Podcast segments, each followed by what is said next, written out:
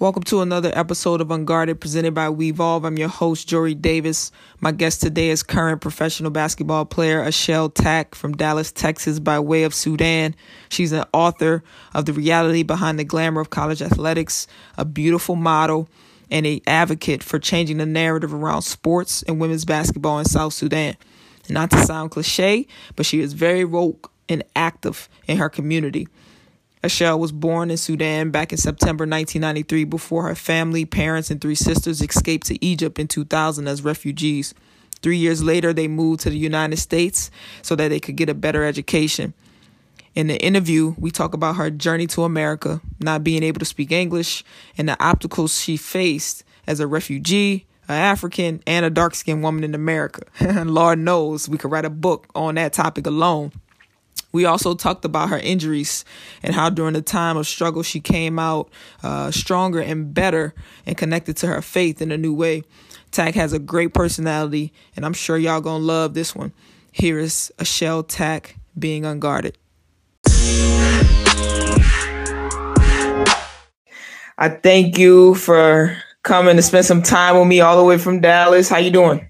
I'm doing good. How are you? I'm doing fine. How's it been for you? Man, it's been some interesting three months actually since I've been back from Greece, um, dealing with the pandemic, and then also you know with everything that's going on right now. Um, it's just it's been a lot, honestly. But I think we're just taking it you know one day at a time. Let's get into it. Let's start with the beginning of your journey. Let's start with you and your family, obviously leaving Sudan to go to Egypt. I know you were very young during that time, but what are some details or some stories that really stuck with you as you started your journey? Well, you know, um, I was originally born in South Sudan, and then I believe when I was like two or three years old, maybe even a little bit younger than that, we moved to Egypt. And uh, my parents made the decision to move from Sudan to Egypt, you know, for opportunities. And um, they thought schooling wise, that would be the best option. And then we got to Egypt. We were there for about three or four years or so. And then my parents decided that they wanted to move to the States so we can get a better education. And that was their drive the whole time. And so, with that thought in mind, we moved to America, and I was about nine years old and uh, basically put into the schooling system. I didn't really know any English at all. um, and so it was just a whole, honestly, coming to America was just a whole new experience in terms of the culture, the environment, the people, having to learn the language, you know, and communicate while you're learning the language. That was hard as well. And they put me in the third grade, I believe, because even though I was nine, so I couldn't really like go to, you know, they couldn't put me in kindergarten or first grade or anything like that because of my age. So I started out in the third grade, I believe. And you get to Dallas, you don't speak English. um, and as we know, uh, America, when it comes to just dark skinned individuals in general, but you're you're African, you're dark skinned woman, and during that time, that wasn't the wave as it is now. What do you recall when you got to America, and how were how were you accepted at that time when you arrived? So it was different in a sense of people looked at me in a different way than when people looked at me when I was in Egypt. So in Sudan, everybody looks like me, right? We're all from different tribes, but essentially we all look the same. So when we look at each other, we're not saying, oh, wait, look, you know, that person looks, you know, different or whatever. I moved to Egypt and, you know, there's some Arabs in Egypt. So now I'm beginning to, re- I was still young, but I'm starting to understand that, hey, there are people out there that look different than you in terms of race and color, right?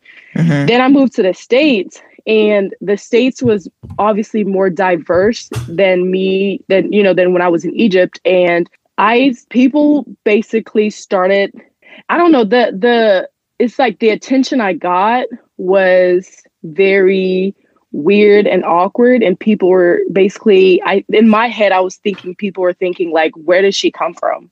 You know what i mean? Right. and the crazy thing is a lot of people can tell when you're African, but they can't tell where in Africa you're from. So a lot of people think that Africa is, is a country and everybody that's African is from the same place. Yeah. But what people don't understand is yeah. the continent all from different places. So because I'm African and I'm mostly darker than the other Africans, they're like, okay, you can't be from Africa, or where in Africa are you from? So I'm getting these weird looks, and you know, they're calling, you know, when I was, you know, um, younger, when I was in like elementary or whatever, you know, kids would be like African booty scratcher and just throwing out stuff that I thought was just bizarre and really weird to hear because I've never heard anything like that ever in my life before coming to America. Right. You know what I mean? So interacting with kids and and getting to know the culture was hard and, and it was different. It was difficult, but essentially it got better because I feel like society started accepting Africans at some point. yeah. It, it was kind of rough growing up in terms of, you know, how they viewed Africans and what they thought, you know, from the media, what they got from the media, what people thought Africa was like. And that's how they viewed us as people.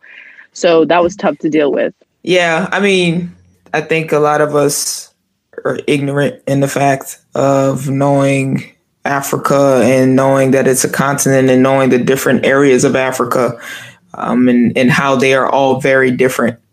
so yeah, I know, I know I myself, you know, I don't know, can grasp all the different pieces and parts of Africa. So I can imagine those that, you know, were ignorant in the sense of trying to figure out where, where you come from uh, had to be a little bit discouraging or annoying. How was that first year for you guys as a family? Well, we we were uh, we were lucky only because we already had relatives that were down here, um, and they were okay. down here for for a while, so they were already emerged within the culture, like the American culture, all of that. So when we came, it wasn't like we had to figure everything out on our own, even though we had to at the same time, if that makes sense. So, because our uncle was already down here, he kind of um, initiated the process of getting, you know, emerge into the culture, like what we needed to know, what we needed to do on a daily basis, you know, paperwork, what we needed. So on my parents' side, it was more so like finding work, you know, make sure they have the correct paperwork. You know, when we first came here, we uh, what is it called? Um, we had a residential card. I for- I forgot what it's actually called. So we weren't citizens, obviously. Uh-huh. Um, I think you have to spend a certain amount of years in the states before you can apply for citizenship, and we didn't get that till later on. So we had a resident card, and you know, if you were to apply for work or school, like you had to provide those paperwork to to let them know, hey, you're documented, you're here legally, um, and you can do the things that you can do. And our our end, it was more so, you know, finding a school being able to get into school and to start learning everything that we need to learn to be able to make a living in the states you know um, as kids you know at, at, that matter as kids um, and so i know i remember they put me in esl which stands for english second language um, mm-hmm. just to get me caught up with everybody else within my age my age range my age group um, and so it was like extra school on top of the school that I was already, you know, um, doing just to get me up to speed. Um, but that's how the process was like for us, honestly. It's it's common because some of my classmates when I lived in Rochester, you know, I had some friends that were Nigerian, some were from African descent. Of course, New York, you have a lot of families that are from African descent that come over and usually it's a family member comes over first. Um, but I do know that the families are very connected, and mm-hmm. within the African culture, I know education is very, very important. Like they take it very seriously. Seriously, um, yeah. How was that? Like, how was like was there a lot of pressure from your family like hey you we, we came here to make sure you guys have a better life a better education like what was the around education well speaking from for the south sudanese community i know we come we say we come from nothing only because our country has been torn for so long, right? Mm-hmm. Just civil wars going on, people killing each other. And so because of that, we're we weren't able to develop our country the way we needed to. Um, so a lot of people flee from South Sudan to find better opportunities. And for the older generation, like my parents, they try to set up their kids and give them an opportunity since they didn't have opportunities. That's the reason why people usually leave their home in terms of, you know, the South Sudanese community. And so when we came to the States, my parents was like, okay, yeah, they put education first, but there's a meaning be- behind putting that education first. And that meaning right. is, hey, I want you to have a better future you know, than I did. I want you to have a better life than I did. I want you to do something, you know, meaningful. So when you when you come back, you can provide something to your country. You know what I mean? and you can yeah. help out the way you can. It's hey, you're get this education so you can help rebuild our country. For me, one thing I always wondered because when I lived in England, my mom had a I think she was I'm not sure she was Nigerian or was she from um, Mali, but she was in we lived in London. And one thing she always said is that the African community felt the African American community was so uneducated on our roots and everything. And of course, we feel like it's not technically our fault because, you know, we were taken away from everything. Mm-hmm. But from you guys and your family, how how was it like what was the message around the African American community? Like, did they want you not to totally immerse yourself in the ways and how things were done in America? Like, what was that messaging like? What was the conversation like? I think um, the perspective and the viewpoint that Africans have, and obviously I'm speaking on my behalf of, you know, the South Sudanese community, I think it's very distorted by the white culture and what they see before coming to the states or what they see as soon as they come to the states so that's what mm-hmm. their entire viewpoint is and i want to say like the african culture is very prideful and they really are not about changing their mindsets they're so stuck into their mindset so once they believe something they believe it and so mm-hmm. coming to the states um, in terms of like the african american and the african community and that relationship the african community just saw what was on TV, right? What was put out right. there you know, kind of highlighting the black community. And once they saw how they were, you know, highlighting the black community, their viewpoint came from that light. And then they took that perspective and kind of made it a whole and started viewing everybody in that community the same, you know, thinking that they're all right. the same people. And so that viewpoint is then carried on through through their lives. And that that's how they view everybody, even though that's not how everybody acts or that's not how everybody looks or that's not how everybody carries themselves, if that makes sense, you know? Right. It's definitely the same as as you know when when we come overseas. A lot of our my teammates or whatnot, a lot of their preconceived notions about black athletes or black African Americans in general is based off TV.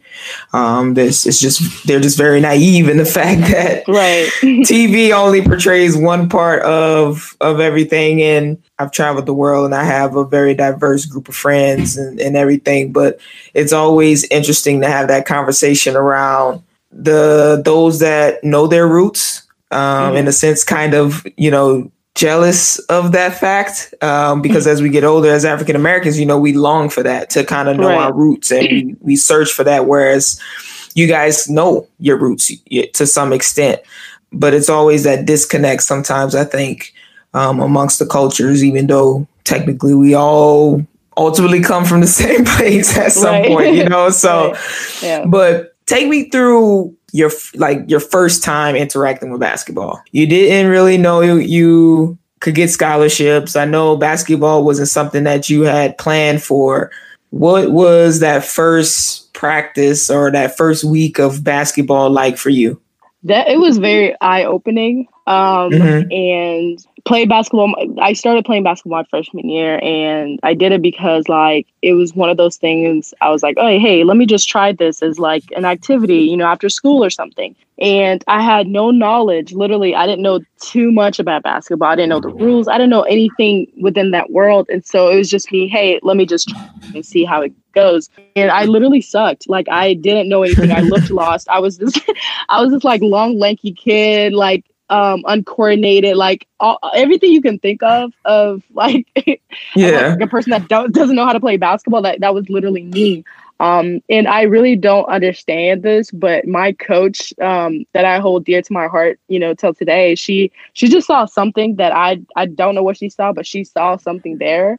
And she went ahead and uh, put me on the freshman team and that's how i developed. And it was my development was literally crazy not because i started playing basketball late but because of where I started, you know, uh, skills skills wise and all that. So how did you develop? Was it just your coach putting in the time and you showing up every day? Like well, in high school, you know, we don't really practice practice outside of the hour the school hours right mm-hmm. um, and so i didn't really have any work with my coach outside of school and when we were in school it was a more of a team thing you know so it was me picking everything up on my own as we were practicing, you know. Um, and then as the years went on in high school, my career, um, when I moved up to JV, it's like the the levels that I moved up, I learned so much more, you know. But nobody mm-hmm. was really working with me one on one, and I didn't really start playing a. I didn't even hear about AAU basketball until the summer of my junior year and it was just one of my teammates saying, Hey, I'm playing on an AAU team. Would you like to join? It wasn't like a formal coach reaching out to me that saw me playing was like, Hey, I'd like to have you on my AAU team. It wasn't my high school coach saying, Hey, you should play for this AAU team to get better for us. It was it wasn't anything like that. It was my, you know, my friend who was also my teammate. Hey, I have this AAU team that I play on. Would you like to play? Hey, sure. During the summer I have nothing to do. Let's do it. Um, so that's how that started. And then the scholarships just came in after that um, that summer season. That's crazy because Dallas, you know, that's like a hub for young talent. So crazy to hear that no one, you know, found you or whatever. But again, we can never question the plan or you know God's plan and the journey He has you on. Um, then you obviously got a scholarship. What school did you get a scholarship to again? I went to the University of North Texas. A great, a good career, you know. And then now, after you were done playing, how did you make it to Switzerland? Switzerland was your first year, correct? Yes, it was my first year. Yeah. So how did you how did you make it to Switzerland after you know your college career and everything? How did you end up getting that first contract? Well, throughout my college career, I knew I wanted to go pro, and I think everybody that was around me, in terms of like coaches, and my college career was very crazy just because I went through three different coaching changes. Um, so from that aspect of things, it was super crazy. But each one of them knew that I wanted to go pro. And so the last coach that I ended my senior season with, she set me up with an agent, and I didn't even know about this. Like after the season, she already, I guess she was already talking to an agent. And you know, in the coaching world, they have a lot of connections. So she was able to connect me with this agent, and the agent reached out to me. We had a really long chat. You know, she, you know, uh, found out what I wanted to do kind of exchange our uh, visions, and then I signed with um, with them and got my first job in Switzerland. And so that's how my pro season started. Which agency was it? It was uh, Distribute the Game with um, Allison Gaylor. Uh, from the west. She's from the West Coast. I, I believe so. Yeah, she's. I think uh, she's. Um, yeah, she's from Cali. Oh, okay. I think it's a newer agency, right? Yeah, she's. Like she's I, I believe she started 2016. Um, I, that's when it was like up and going. I think because that's mm-hmm. when she, that's when I mean she already had players signed before that point, but I think that's when it was really kicking off. And then after that point, you know, she got she's gotten more players. She, I know she has a lot of WNBA girls um, on her roster. Gotcha. Yeah, I think I know. I think she has the K sister. One of them, I think, if that's yeah. the correct agency. Okay, yeah, awesome, awesome how did you manage the the the changes of the coaches during your college career? Because i know that's that's very difficult. It's a big thing now why so many players are transferring and mm-hmm. everything. So i like to be as transparent and honest as possible just because if i can help someone with my testimony then i can. I don't like to fake you know, talk just because that's the school I went to or whatever the case is. So being honest, um, I tried to transfer multiple times actually within my career. Uh, my first, uh, so I signed to a coach, and then that coach left before I got there. And so mm. that's where like the challenges started because then I had to play under a coach that I I didn't know and they didn't know my playing style, like no relationship there whatsoever. And so my thought process was, okay, let me stay my freshman year because if I back out now, I might not have a scholarship with everybody already signed. The school's already given out their scholarships. I might not have anybody or any school to fall back on if I decommit right now. And so, and our athletic director at the time said that all the freshmen already signed. Um, they couldn't get out of their they couldn't get out of their um, scholarships unless the coach coming in let them go. And mm-hmm. as a mm-hmm. freshman, I didn't know a lot of the rules, you know. So whatever they said was in my head, it was like, okay, I guess this is how it is. And so my freshman year, I stayed, and the coaching staff was lovely in terms of, you know, as people. Um, but as far as basketball, there were some challenges there. And so I was like, okay, let me stay my freshman year, then I'm going to dip my sophomore year. And so, you know, how at the end of the season, you have talks with coaches, you talk about the previous season, how it went, all of that. And so had to talk with the coaching staff and we came to an agreement, an agreement that things were going to change for the better, you know? And so the vision that was sold to me after my freshman year, I believed in it, you know? And so I was like, okay, let me stay for another year, see how it goes. And so my sophomore year was actually started off really great, you know, personally started off really great. And then I had a season ending injury. So at that point, you know, with how my injury was handled and, and all that, I was like, okay, I want to go. But I couldn't because I was injured. So realistically speaking, I knew no school would want to pick up an injured player. You know what I mean? How was I don't want to cut you off, but I wanna I'm wondering how was the injury handled? I just felt like um, people thought that I was more so faking the injury than actually being mm-hmm. injured. Um, and it was viewed as a minor injury. And essentially, it could have been a minor injury, but because it wasn't taken care of the way it should have, it turned into right. a bigger injury than you know um, it was supposed right. to be. Yeah. Um, and so instead of like, you know, listening, I felt like instead of listening to what the doctor told me in terms of rest or certain things that should have been done, I was playing and practicing, which essentially made the injury worse. Um, mm-hmm. And then in the long run, come to find out, like, hey, your your season's done. Then you have to get right. surgery. You know, so as a player, that sets you back. If you have goals and aspirations of trying to make it pro, right. like that, that matters. I don't understand that. You know, yeah, yeah. The the institution needs you for what they need you for. The rest is is up to you um, after that. So it happens a lot. You hear it a lot. I was just talking to a friend as well about his injury. He played football with the school, and the injury wasn't taken care of the right way, and so he ended up hurting it again, and then you know went to other sources to get it taken care of. But injuries are no joke, especially at a young age, and especially if you want to go to the next level. So, okay, you're finally on your third coach, right, by your senior year. Yeah, third coach. Mm-hmm. How was that last year, was it still bumpy or was it a good connection between you and the coach?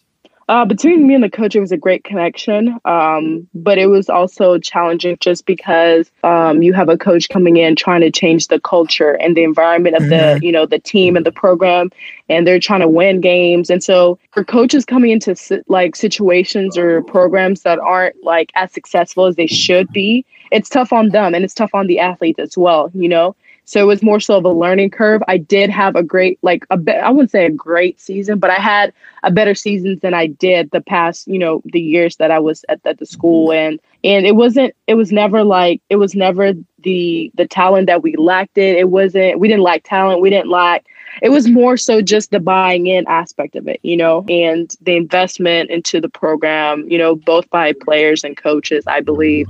It was just it was just stuff that could have been taken care of. I feel like is why we didn't experience the type of success we should have experienced because we had talented yeah. players every year I was there we had super talented players every year. You know, I was there. So it was the culture. And, you know, that coach my senior year came in and, you know, she, she was trying to change the culture, the environment. She was trying to assess the players who were there to be there and who was just there to just, you know, be there, you know? Um, and so definitely had a better uh, senior year. It's tough. Coaches are also under a lot of pressure and they put mm-hmm. that pressure on players and they try to force their hand on things instead of letting things happen organically. And it just, for some, it just doesn't work out. But, you know, it, it, seems the more I talk to players, especially at the pro level, man, the stories are kind of consistent. And, yeah, you know, you never know when it's going to change. But you go over to Switzerland, and I know you dealt with the injury in college, but you also get injured again, correct? Your, your first yes. year. yeah. I, so I let's what? Yeah, let's talk. T- tell us about that story, man. So like, um, my first pro season, I was on a very good team, having a great season personally. Um, I liked my coach, my teammates, everything was good. And so we get into playoffs, right? And it's the it's the second round. And it was the second round third game. If we would have won that third game, would have moved on to the mm-hmm. And so I'm in practice and I literally it's it's so crazy because it's like I it's like it happened so fast. I don't actually remember why or how it happened. I just remember going up for a layup. I come down. I somehow fall and I look at my foot and I'm the type of player like I twist my ankle a lot I just have right. weak ankles. So when I felt it, I just felt like it was an ankle sprain. I was like, oh my gosh, that hurts. You know, I'm lo- I looked down and it's literally my foot. I dislocated my foot and the bone wow. was sticking to the side of my shoe on the inside of my shoe. So, and it felt like my foot was snapped in half. Like that's how it felt. Obviously, my foot wasn't snapped in half, but that's how it felt. Oh know? my goodness. Yes, it was. Uh, the pain was. Oh my gosh. And then it hit me. I was like, oh my gosh. So in my head, I was thinking, what if I just broke my foot in half? You know, that's that's yeah. what I, I felt. And so they rushed me to the hospital, to the emergency room you know, I got seen by the doctor. He evaluated my foot and everything, and he was like, "Hey, you have a Lisfranc fracture. It's very rare. A lot of players don't actually get it, and the players that do get it are usually football players. Mm-hmm. Um, and so it was crazy how that happened in that timing. Um, and so they're able to operate and uh, put the bones back in place, um, needle the bones back in place, and so they needled them down, and then they told me that I had to get a second surgery to get the needles out it was a it was very exhausting. Mentally i just i i was mentally just like exhausted. Um my faith was wearing down. It was like i in my head i was thinking okay what if i never walk again you know or what if i never mm-hmm. play again? You know what are the next steps for me? And that's when that whole conversation in my head started. Was i mean of course i'm sure your family and and everyone but of course you're overseas. So what was that like for you? How how long were you in Switzerland? Did you immediately go back home? But most importantly, how did you deal with that doubt, that lacking your faith during that time? Like, how did you deal and cope with that, all those emotions? So, my season was set to end in and my injury happened in April. Um, mm-hmm. And so the the club was very supportive. You know, my coaches supported my teammates, everything. You know, mentally, I was actually my mental state was in a very cheerful place when I was around when I was still in Switzerland just because I was around my teammates, you know, they were helping me out, my coaches, all that, just positive vibes everywhere. Um, so my first my first surgery was in Switzerland, and so they decided, hey, I can go home, but with the surgery being so close, it wouldn't be a good option. So they told me to stay, you know, and I agreed to stay until the end of the season. And so after the season, that's when I went back to the states in May. And when I got home, I didn't really. Um, I'm one, I'm not one of those people that really announces anything, you know. So I didn't really put on social media or anything. I didn't tell people. It was just like me dealing with it. Obviously, my I didn't even tell my mom till I got to the states because I was scared of what she was gonna say and think. um, wow, what you? Yeah. I mean, scared of what? Like that she would be like, "Oh my god," or I was well. First, um, my mom is very supportive of my basketball career but she's also one of those uh, worrying parents, you know, that worry, worries a lot. And since I've already uh, had an injury, since I've already yeah. had an injury, she was like, okay, I don't want you to get injured again, you know, and all that. So I was scared that she was going to be like, you know what? No, no more injuries. You're done, you know? Mm-hmm. Um, and so that's what I was scared of. So I didn't really tell her till I got, you know, home. that was interesting. It was it was hard dealing with it honestly. Mentally, it took a toll on my mental state. Um, and you know, being not being able to move on your own or be mobile and having to rely on people. Obviously, I appreciate my family for everything they. You know, you're going through a hard time, but when did you, you know, start to strongly into your faith per se? Was it something that you grew up with? It was it something that you know was big in your family? You know, how did how did that come into play and play a big part of your life? Uh, my family is based on faith my family values are based on faith, and so I grew up on faith. Um, but it was uh, at first it was more so something that I did just because our parents wanted us to do, as far as like going to church, you know, um, being a Christian, all of that. I stepped into my faith um, and established our relationship um, with uh, with God when I got to college you know because as an athlete when you're de- or just as a person period when you're dealing with bad times you want to turn to to hope you know you want to turn to something that can help you cope with whatever you're going through and to help guide you. And for me, that was by faith. And so I turned to God. And um, so, but it wasn't, my faith was still not as strong as it could have been. You know what mm-hmm. I mean? Yeah. And so it's not until, it wasn't until my, this, uh, my last injury, well, the injury I got in Switzerland that I really wholeheartedly stepped into my faith like just and it wasn't just hey you know i go to church every sunday and i read the bible. It was more so me establishing a strong relationship with god you know? It was it's so crazy. So when i when i uh, was going through my injury i met this this person called samuel abraham you know? And he actually turned out to be my mentor but we met you know we are just talking about you know everyday life things and getting to know each other. And then he found out that I was a believer. And so we tar- we started talking about that. He asked me questions of what church I attended. I told him, we talked about that. And then he invited me to his church, you know, um, because I didn't really have a church home. I was kind of bouncing from church to church, trying to find a church home. And he asked me to come to his church, and I went, and it was amazing, you know, because mm-hmm. there's certain churches that you just automatically attract to and then there's certain right. churches that are just that you don't really resonate with like that, you know? And so I went to his church and it was amazing. And we started talking about everything faith based. And that's where I really started to strengthen my relationship with God. And it transitioned over to my basketball world and everything that I deal with basketball and just in life, period. Instead of thinking, why did this happen to me?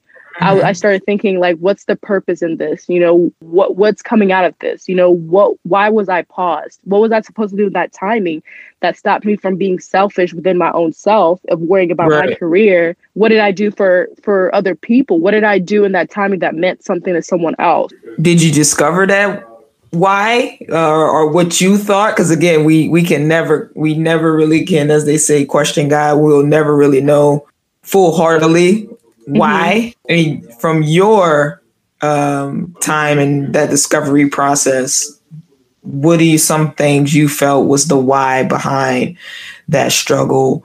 Actually, that why was answered to me, and it was so crazy because looking back, I, when I was going through it, it didn't make sense, you know. Mm-hmm. But when I came out of it or started coming out of it and started waking up, I understood why. Because in that timing, I was able to influence a lot of lives in different ways. I also wrote my book, my first book, um, The Reality Behind the Glamour of College Athletics. And that time period opened up my eyes to what I was truly supposed to do in terms of my purpose mm-hmm.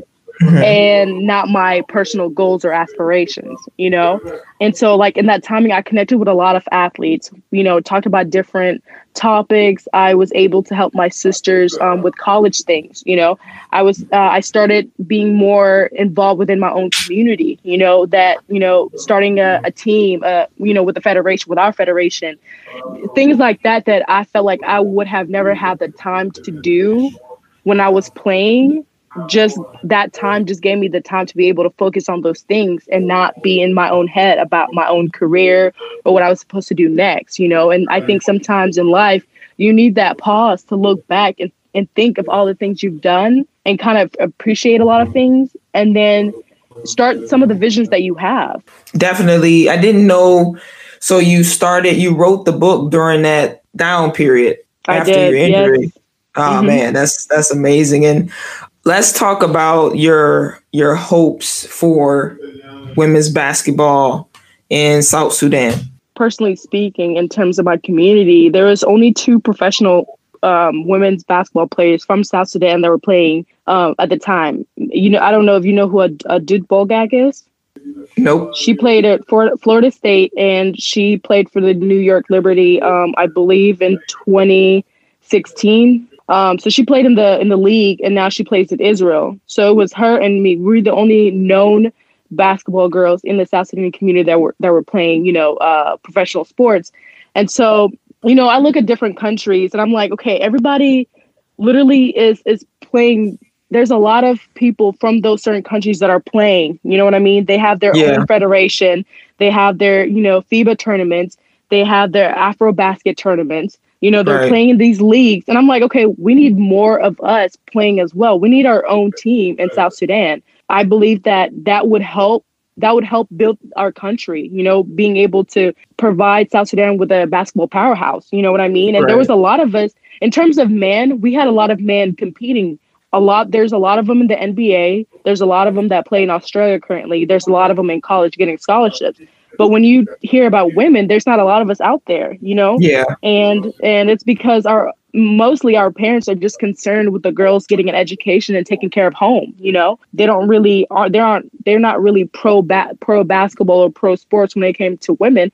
My thought process was why not? Why not get these right. girls involved in sports? You know, there's so many benefits that come from this.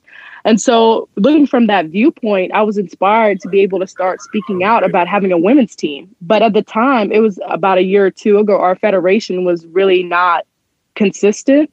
They were not really relevant. And so, whenever Luol Deng, you know, a former um, Bulls uh, basketball player, when he took over the federation and he started making changes, I was like, hey, we have a chance now, you know? Yeah, so definitely.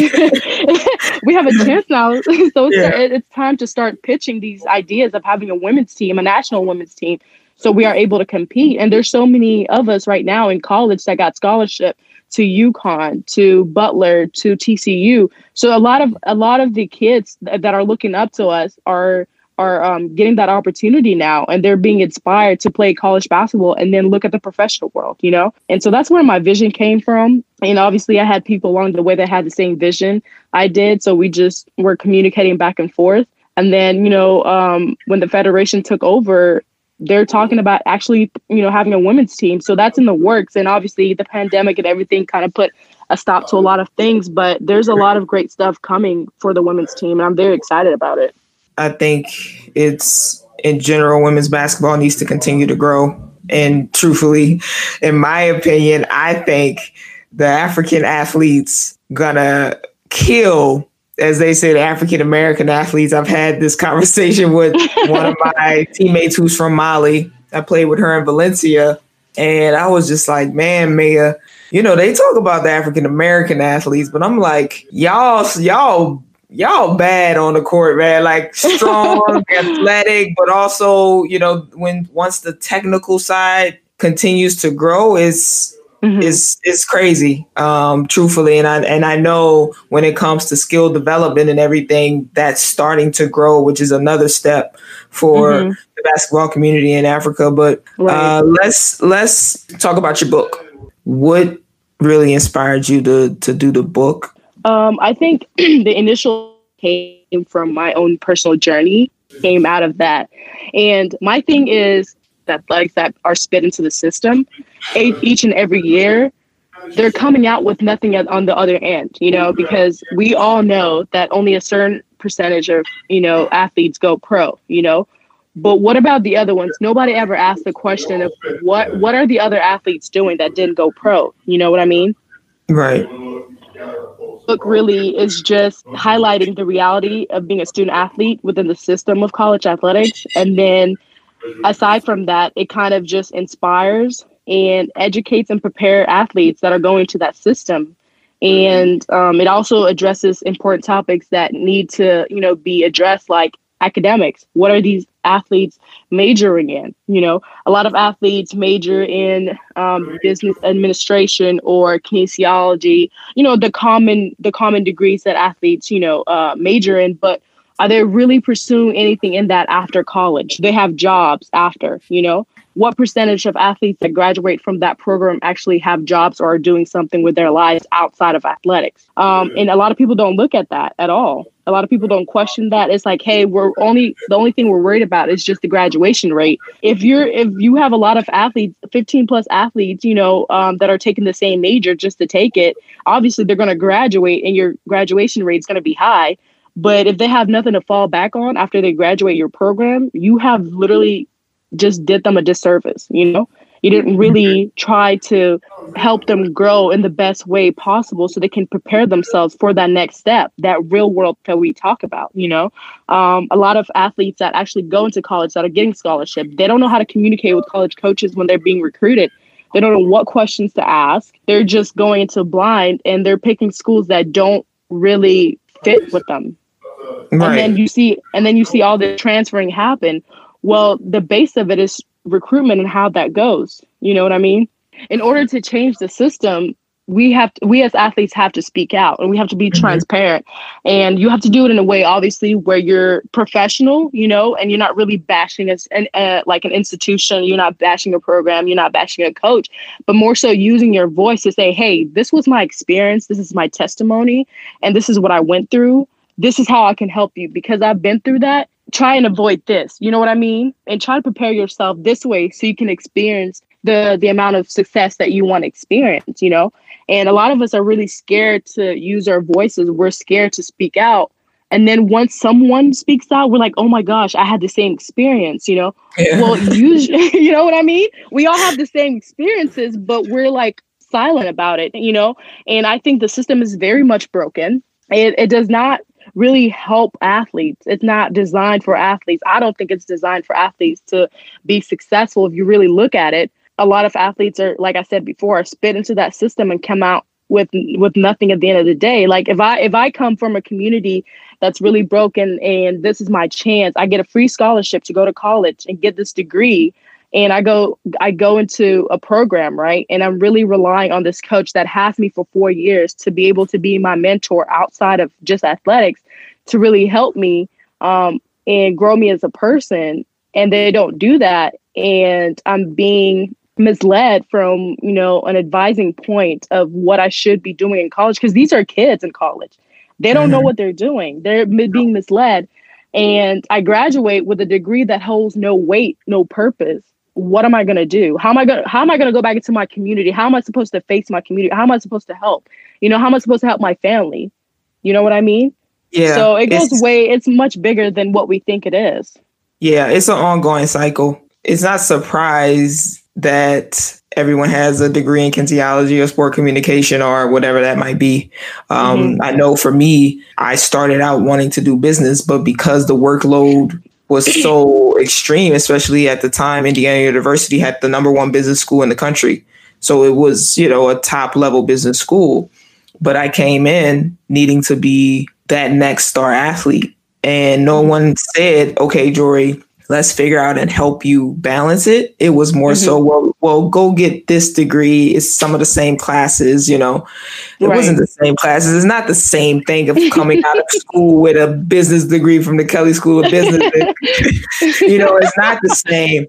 And that's the power of mentorship because someone else who really cared to invest into me or anyone else, my teammates, would have took taking the time to say no you need to do this and let's create right. a plan to help you and they try to put it on the athlete when you're done and you're like looking back like man i shouldn't have done this but also you're young you're right. young and it's all new and you're trying to balance you do have goals that you want to go pro it's not that you just want to go pro and you don't care about education you do because you're still doing it but right. you just can't completely build out that plan by yourself. We could talk about systems. And of course, I recently saw that you were out in Dallas, you know, you went to rally with the people and everything going on. What's what's your feelings around that? I, I saw um, also a recent guy on your Twitter you know, recently blocked you and everything around. I guess he blocked you due to you speaking out.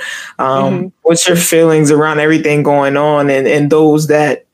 Well, man, I think honestly, it's just disheartening to to mm-hmm. watch mm-hmm. and be, you know, a part of. And this is happening all in, you know, in this timing of us growing into, you know, adults and and it's just it's super sad to see people trying to be politically correct versus actually putting their true feelings out there and not worrying about how people are going to view them. And I've seen that so much on the platform. It's it's people saying stuff that they feel like is right and people will agree with versus what they truly believe, you know. And coming from just a just a human mind and aspect, you should never be okay with another human being killing another human being. Like yes. that's just not that, that's not okay. Like taking away race from it and all of that. Like as a human being, I think there would there's something wrong with you if you think it's okay for another human being to kill another human being. You know what I mean? It's just not right, you know, at all. Like psychologically it's not correct.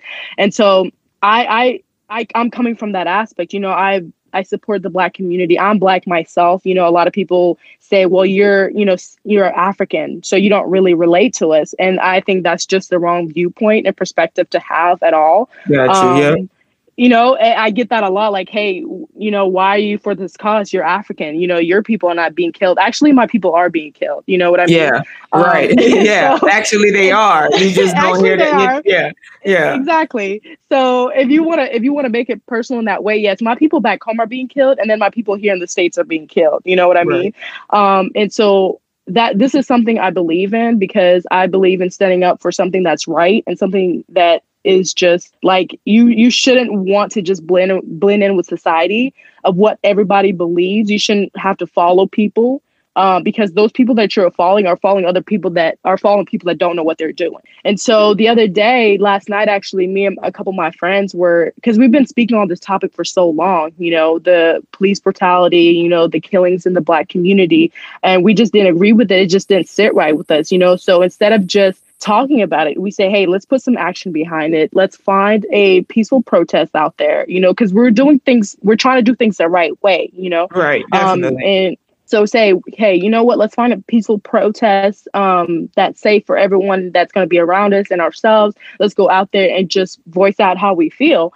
Um, and so we went out, but we actually went out pretty late, and we should have went out earlier because it got really chaotic at night. Uh-huh. Um, and the police officers were just not letting people really practice their First Amendment or anything of that sort. Like they were not letting people protest or or speak out of you know how they felt.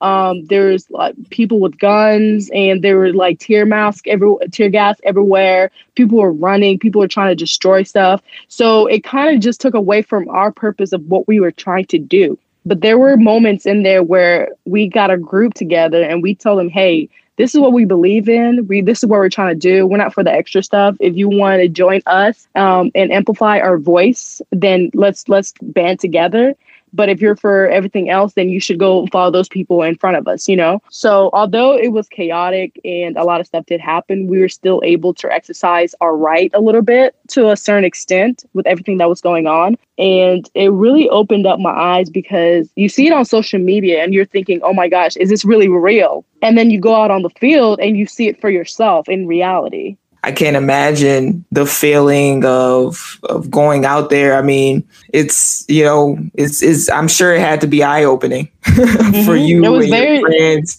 Yeah, eye opening and, and dangerous and so being able to see it live and be a part of it was very eye opening. I never thought in my 26 years of life I would be a part of something like this, you know? Part of me, I had a friend, you know, ask, Oh, Jory, you know, why haven't you? I'm, I'm curious to know why you haven't said anything. And, um, you know, the, my feelings run so deep at this point, you know, as mm-hmm. part of me is like numb to certain pieces. And then part of me is like, I'm at that stage where I'm not in the riot stage. I'm in the, you know, I guess my capitalistic mind is like, let's build Black Wall Streets again. Let's figure out how do we, you know, change on a micro level. Let's let's build our mm-hmm. wealth. Let's build our uh, ownership and things. And you know that takes time, but I truly believe we will. Ne- we can't really progress until we assimilate, until we unite. And I think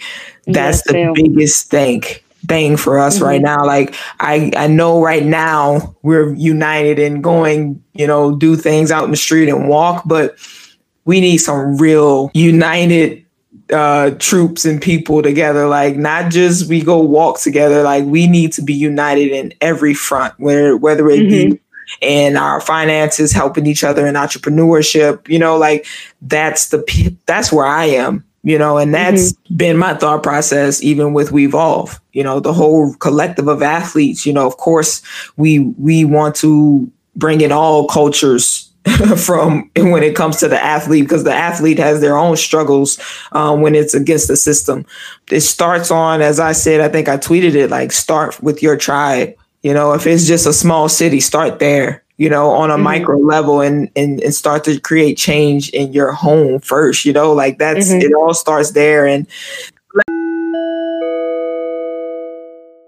let's we're gonna wrap up uh, with a segment we call starting five. And I'll ask you a question and you just answer uh, with one word or you know one line of why you like this particular topic. Um, so we'll start off. You know, what's your favorite? Who is your favorite singer or rapper? Drake. Okay, why? Mm-hmm. Why? You just like the melody? no, that man really be speaking. Like his lyrics make sense. Um, mm-hmm. You can resonate with them. It's not just like a, a mumble rap or anything like that. Like his words actually mean something. You know what I mean? They have meaning and purpose behind it. And obviously, he does have some songs that are like more entertainment based, you know, but there are some raps in there that are about real his real life stuff that you can actually like hey like i i went through this or i'm going through this right now or i know someone that went through this you know what i mean and i, I like right. music that has meaning i like, like listen to music that has meaning uh next one what's your favorite city Dallas, Texas. Dallas, Texas. What you talking about? oh man! All right, so you sticking you sticking with Dallas? I'm sticking with home, man. okay, got you. Uh, what's your favorite book, or you can just give like one of your most recent favorite? Because I know a lot of people they have a number of books that they like. The Alchemist. I just recently read that and I was like, oh my gosh, like my eyes were open. And and the crazy thing is you find stuff that you could have been discovered like a long time ago and you're just now discovering it and you're like, wow, where was I this whole time? you know? Yeah. Very eye opening. yeah. The Alchemist yeah. is a great book. Great book. Um, a great, great book, yes. Yeah, it's a classic one.